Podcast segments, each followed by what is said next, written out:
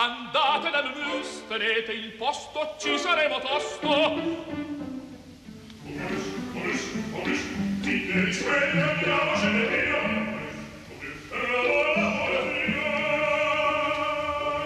Momus, il caffè dell'opera. Buongiorno, 11 e 22 minuti, benvenuti al programma di Laura Zanacchi che oggi cura anche la regia e la responsabilità tecnica di Giovanna Insardi. Buongiorno da Sandro Cappelletto.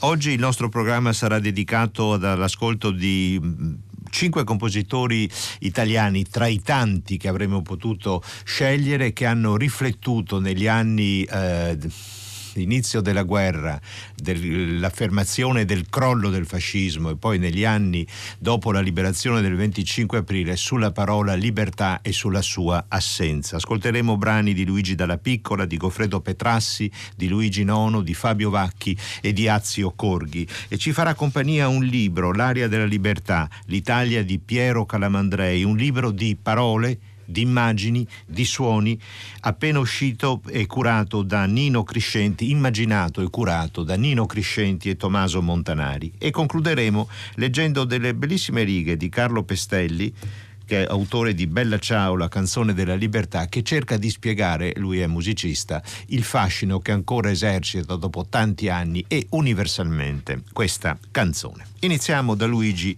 dalla piccola, da uno del secondo dai suoi tre canti di prigionia. Che cosa dice il compositore fiorentino? A quegli anni viveva a Firenze, era nato in Istria, aveva vissuto da ragazzino eh, l'umiliazione e il dolore del confino, era stato confinato a Graz con la sua famiglia. Eh, l'ispirazione per i canti di prigionia nasce nel 1938 e così scrive dalla piccola. Stavo lavorando a volo di notte, la sua opera quando strane voci cominciarono a circolare, in un primo momento a bassa voce e discretamente, più tardi in modo del tutto chiaro. Avrebbero iniziato i fascisti un movimento antisemita, accodandosi servilmente all'ignobile esempio di Hitler. La moglie di Luigi della Piccola era ebrea. A metà febbraio del 1938 la corrispondenza politico-diplomatica, un giornale, un bollettino, si affrettava a smentire le voci che si erano diffuse. Tuttavia, conoscendo per esperienza il significato delle smentite ufficiali, si ebbe l'impressione che Mussolini avrebbe ceduto una volta di più. Cinque mesi più tardi, il 15 luglio 1938, apparve sui giornali il manifesto razziale, redatto da un gruppo di studiosi fascisti, punto esclamativo, si mette dalla piccola, il cui lerciume risultava anche più ributtante perché venato di concetti pseudoscientifici.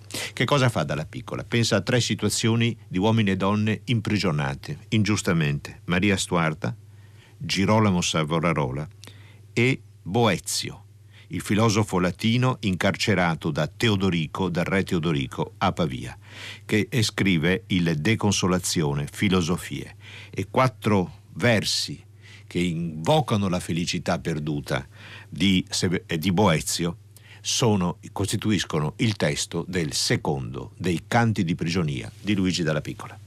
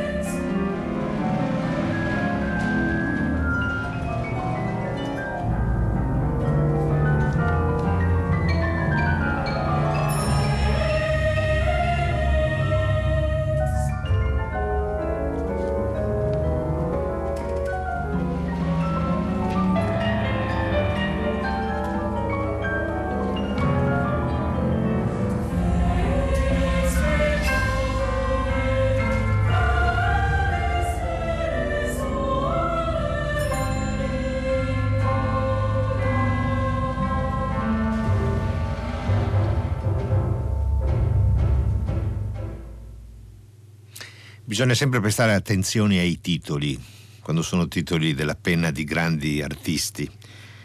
Invocazione di Boezio, questo secondo dei canti di prigionia di Luigi dalla piccola. Invocazione di Boezio, l'intellettuale, il filosofo, ingiustamente imprigionato dal potere, il re Teodorico, che invoca la felicità. Felice l'uomo che può sciogliere i vincoli della terra, i gravi vincoli della terra.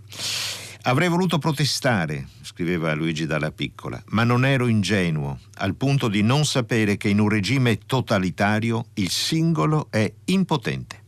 Soltanto con la musica avrei potuto esprimere la mia indignazione. Siamo nel 1938, quando Luigi Dalla Piccola inizia a scrivere i suoi canti di prigionia, sono anno 3, e li completerà nel 1941. In quel 1938, l'8 ottobre di quell'anno, ci ricorda Nino Criscenti nel saggio che introduce il volume L'aria della libertà, l'Italia di Piero Calamandrei, l'editoriale del Corriere della Sera diceva così. Le leggi razziali sono provvedimenti discriminativi, resi urgenti da quei motivi di ordine politico superiore che si riducono sostanzialmente a uno solo. Faccio fatica a leggere queste righe, non lo nascondo. L'inconciliabile contrasto tra la mentalità fascista, autoritaria, dogmatica, omogenea e quella ebraica, ipercritica, corrosiva, eterogenea. Le leggi razziali e anche questo editoriale sono il via libera alle persecuzioni, che infatti iniziano nel 1938 e via via negli anni successivi culmineranno nelle tragedie che eh, conosciamo. Esattamente in quell'anno Piero Calamandrei, assieme a un gruppo di amici, sente il bisogno di respirare l'aria della libertà, la libertà della, dalla dittatura. E dove la trova questa libertà? Con un gruppo di amici, andando dalla sua Firenze, dove ormai viveva, lasciando Montepulciano, dove era nato, a cercare i piccoli o non così piccoli paesi toscani dove c'era un'idea di armonia tra la bellezza della natura, la bellezza del paesaggio modellato dal lavoro, dall'intelligenza dell'uomo, dell'uomo italiano nel tempo, nel corso del tempo. E testimonia queste gite questi momenti proprio di respiro di libertà attraverso una serie di fotografie in bianco e nero molto belle, ritratti, immagini, paesaggi, architetture, luoghi, storie, eh, che sono raccolte, che poi raccoglie e che sono pubblicate in gran parte in questo volume. Passiamo al secondo eh, ascolto.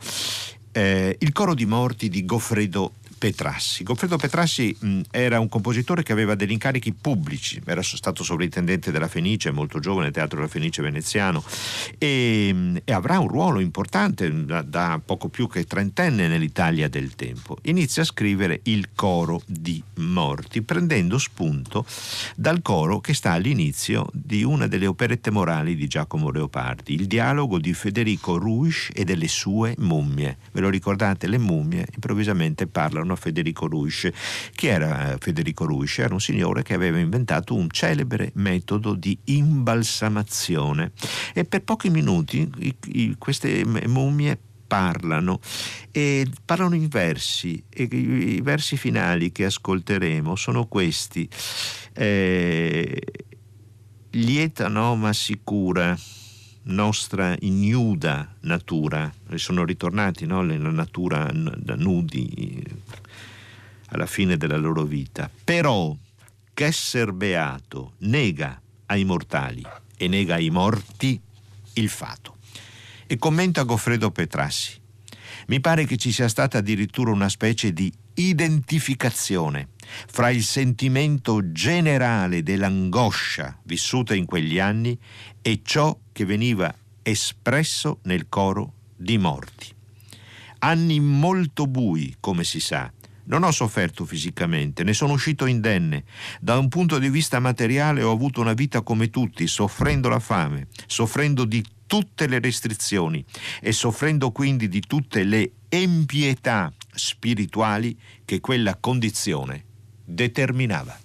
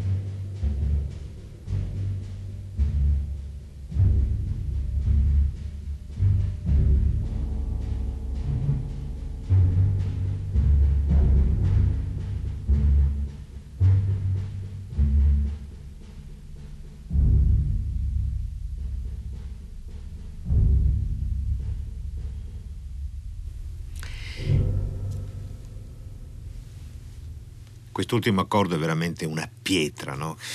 chiude sopra il fato, l'ultima parola cantata dal coro di voci maschili in questo incredibile organico ma così significativo che ha scelto Goffredo Petrassi per il suo coro di morti, lo chiama madrigale drammatico per coro di voci maschili, tre pianoforti, ottoni, contrabbassi e percussioni. Era un maestro anche in questo, Petrassi, nella scelta di organici così particolari, così specifici, finalizzati a esprimere una drammaturgia, un senso, e come erano forti le sue parole contro le empietà spirituali che si stavano vivendo in quegli anni, a cavallo tra la fine degli anni 30, l'emanazione delle leggi razziali e l'inizio degli anni 40, il disastro dell'entrata in guerra eh, dell'Italia. Un'esecuzione storica questi elementi dell'Orchestra Angelico di Milano, la direzione dello stesso Petrassi, il coro polifonico di Milano della RAI, che non c'è più purtroppo, e, e tre pianoforti, eh, Bertola, Canino, eh, scusate, Canino, Perrotta, Ballista, i tre eh, pianoforti di questo organico di Petrassi. Ritorniamo all'area della libertà, il libro dedicato alla viva, attuale e necessaria memoria di Piero Calamandrei, Danino Crescenti e Tommaso. Montanari. Tommaso Montanari è lo storico dell'arte, sostenuto nei suoi interventi da un fortissimo impegno eh, civile. Calamandrei, scrive Montanari, diceva che quelle gite, siamo proprio nei secondi anni 30, non erano estetismi da amici dei monumenti ma concreti atti di resistenza culturale e politica. Il rifiuto di servire al potere del fascismo, dunque, ma senza l'appartarsi a parlare tra pochi silenti oppositori. È la ricerca di una dimensione pubblica, comunque sociale e collettiva, non uno svago, non un divertimento, ma un impegno, un cimento come se la vicinanza al massimo bene comune dell'Italia, il suo meraviglioso corpo, potesse indurre pensieri e parole utili a ricostruirle il massimo bene politico e morale, la libertà. Ed è da queste riflessioni che nasce quello che diventerà l'articolo 9 della nostra Costituzione. La Repubblica si impegna a tutelare la libertà, la ricerca scientifica e il nostro paesaggio, la bellezza del nostro paesaggio e certamente questo eh, articolo è tutt'altro che invecchiato. Veniamo al terzo ascolto. La guerra è finita, il 25 aprile del 45 si celebra la liberazione, 75 anni fa. Nel 1956 Luigi Nono scrive Il canto sospeso. Il testo è tratto dalle lettere di condannati a morte della resistenza europea. Come spesso accade nel, nella restituzione vocale di un testo letterario o di un testo cronachistico o comunque di un testo da parte di Luigi Nono, il significato delle parole viene frantumato, viene sillabato, frantumato. No. È difficile ricostruire l'integrità del testo, ma è molto facile invece ricostruire la tensione ideale che spinge Nono costantemente da queste opere degli anni 50 fino ai suoi estremi lavori degli anni 80 verso una ricerca di una luminosità della voce che contrasti le tenebre del mondo, dell'ingiustizia e della sopraffazione. Voglio leggere queste tre righe di Luigi Nono. Tutte le mie opere nascono sempre da uno stimolo umano, un avvenimento, un'esperienza, un testo della nostra vita colpisce il mio istinto e la mia coscienza ed esige che io, come musicista e come uomo, ne dia testimonianza. L'essere musicista non era separabile per Luigi Nono dal suo essere uomo, dal suo sentire, come tutti gli uomini, le proprie emozioni.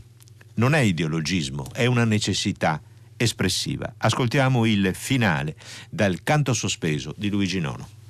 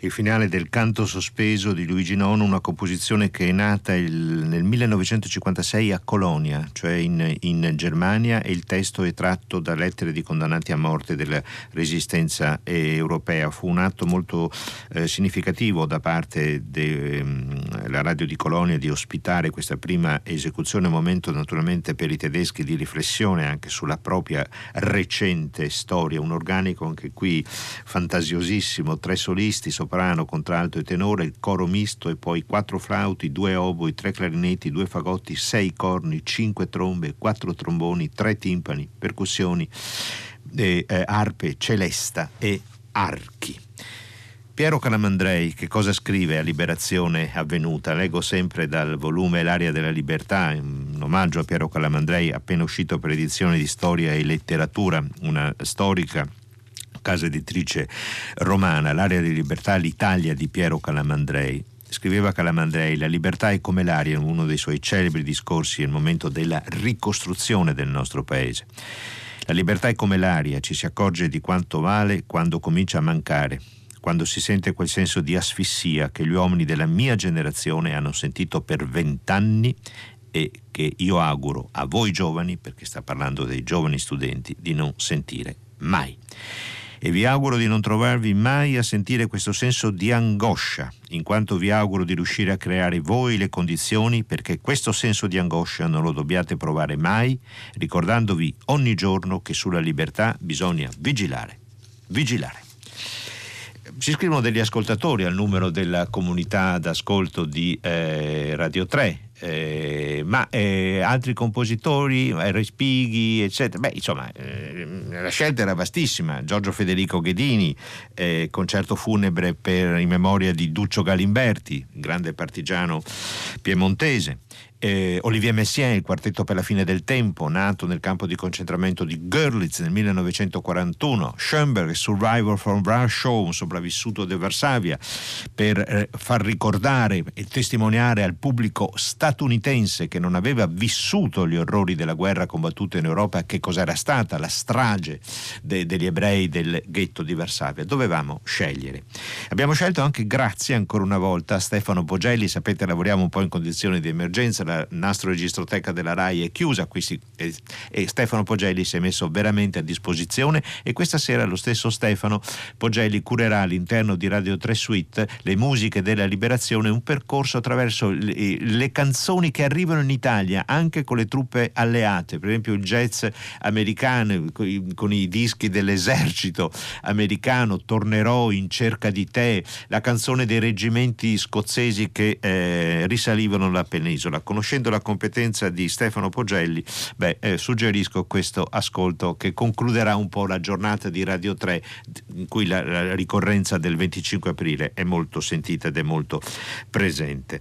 Arriviamo a um, un compositore di una generazione diversa, Fabio Vacchi, che alla metà degli anni 90, sono passati 50 anni dalla liberazione del 1945, scrive dai Calanchi di Sabbiuno. Sabbiuno è una località vicino a Bologna dove nel dicembre del 1944 vennero trucidati eh, tanti, troppi eh, partigiani e oppositori politici. Eh, vi facciamo ascoltare la prima versione, una versione strumentale per orchestra da camera essenziale, ridotta all'essenziale. Poi questo brano che ha avuto un grande successo per la sua liricità conoscerà anche una versione orchestrale incisa da importanti direttori, da importanti orchestre.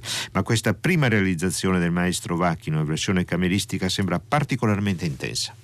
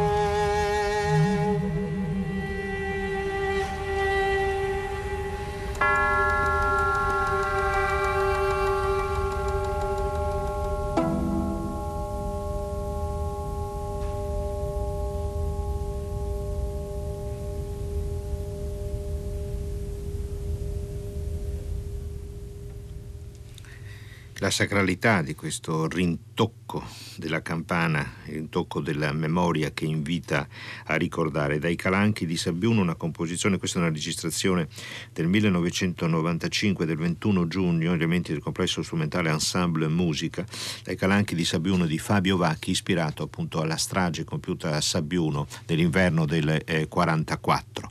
E oggi un monumento ricorda quell'episodio drammatico dell'oppressione eh, nazifascista in quell'ultimo inverno eh, di guerra. E veniamo eh, alla Cetra Appesa. La Cetra Appesa è un, anch'esso un brano che nasce nel 1995 commissionato a Dazio Corghi per celebrare i 50 anni dalla liberazione. È una cantata su temi popolari verdiani per soprano, voce recitante, due cori, banda e orchestra. Ai temi che riconoscerete del Va Pensiero si uniscono poi delle parole dei versi di Attilio Bortolucci e Salvatore Quasimodo. La cetra appesa, la cetra muta, quella che nel Va Pensiero gli ebrei esuli eh, eh, appendono e non canta più per celebrare la loro libertà. Questa cetra orchestra deve ridestarsi, deve tornare a suonare, a cantare e che che operazione compie Azzocorchi? Così come il Va pensiero del Nabucco di Verdi stimola il sentimento di libertà e di indipendenza negli italiani del risorgimento a metà Ottocento, così la resistenza ha significato il risveglio di questi stessi sentimenti negli anni della fine della guerra e della liberazione.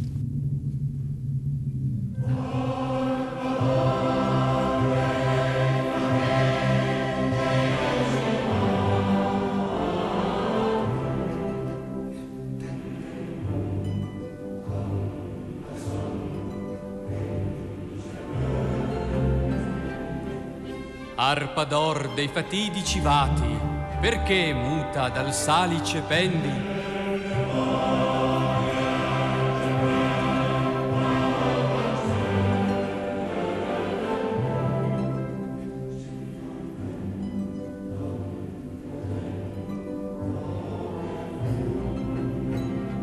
Le memorie nel petto raccendi, ci favella del tempo che fu.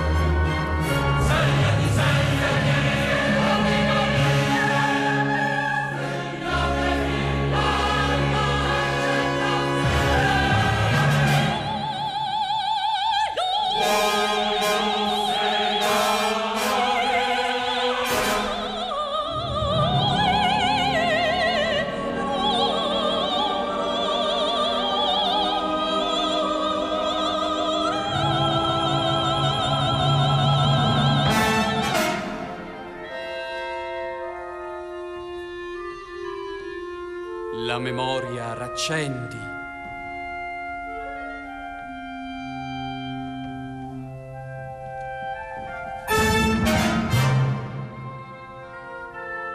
Al bambino che accesi piccoli fuochi.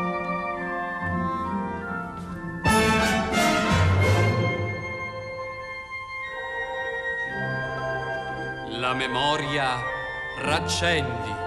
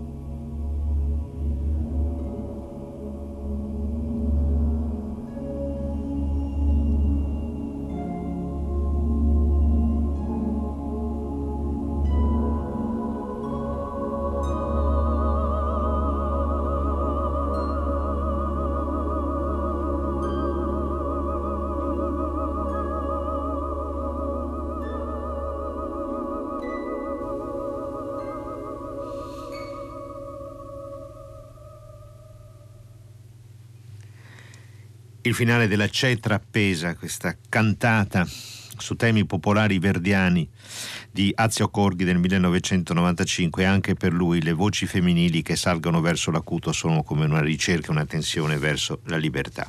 Volevamo concludere questa puntata di Momus leggendo alcune righe del libro di Carlo Pestelli, Bella Ciao, la canzone della libertà, un, un libro pubblicato nel 2016, estremamente attuale Pestelli, da musicista, si interroga sulle diverse varianti. Sapete che Bella Ciao ha tante, prima di arrivare al testo definitivo, ha tante tante altri approcci eh, testuali e c'è anche la discussione aperta su dove nasce questa melodia. Forse nasce nei quartieri ebraici di Odessa, viene portata in giro dai musicisti klezmer o dai musicisti gitani, incontra altre realtà. Insomma, è affascinante l'avventura proprio della melodia che oggi conosce un successo universale. Che cosa scrive Carlo Pestelli? In questo senso, Bella Ciao è l'archetipo di un piccolo capolavoro della storia orale. Bella Ciao è un piccolo bene immateriale che agisce sulla coscienza come qualcosa che arriva da lontano, quasi a segnare il confine tra il buio della guerra e una nuova primavera dei popoli. Un'elegia del presente che anche e sempre una conquista esistenziale e una continua rinascita della storia della libertà. Queste parole nella conclusione del libro di Carlo Pestelli, Bella Ciao, la canzone della libertà, e racconta anche l'autore le diverse varianti, le reinterpretazioni e qualche lettura poco ortodossa hanno fatto di Bella Ciao un rituale canoro molto ancorato al presente e a pensarci questo forse è il risultato più sorprendente che ci si poteva aspettare da un canto che ha decine di nonni e di zie, ma forse nessun padre. Sì, è vero, è proprio così. Forse nessun padre, ma ha tanti che la cantano e la amano anche sentire e ascoltare. Questa ad esempio l'interpretazione di Goran Bregovic e della sua originalissima orchestra.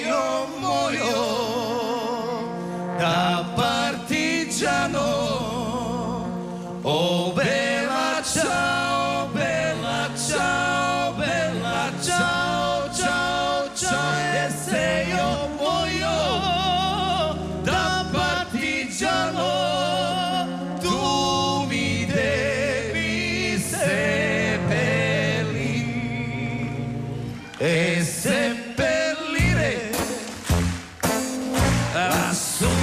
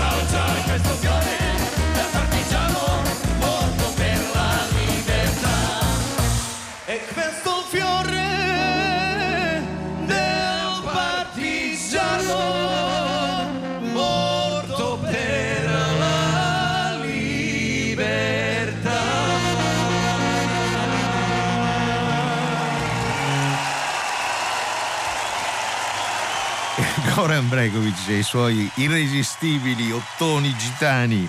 Bene, ci hai fatto tardi, termina Momus un momento e andiamo di là, in sala da concerto.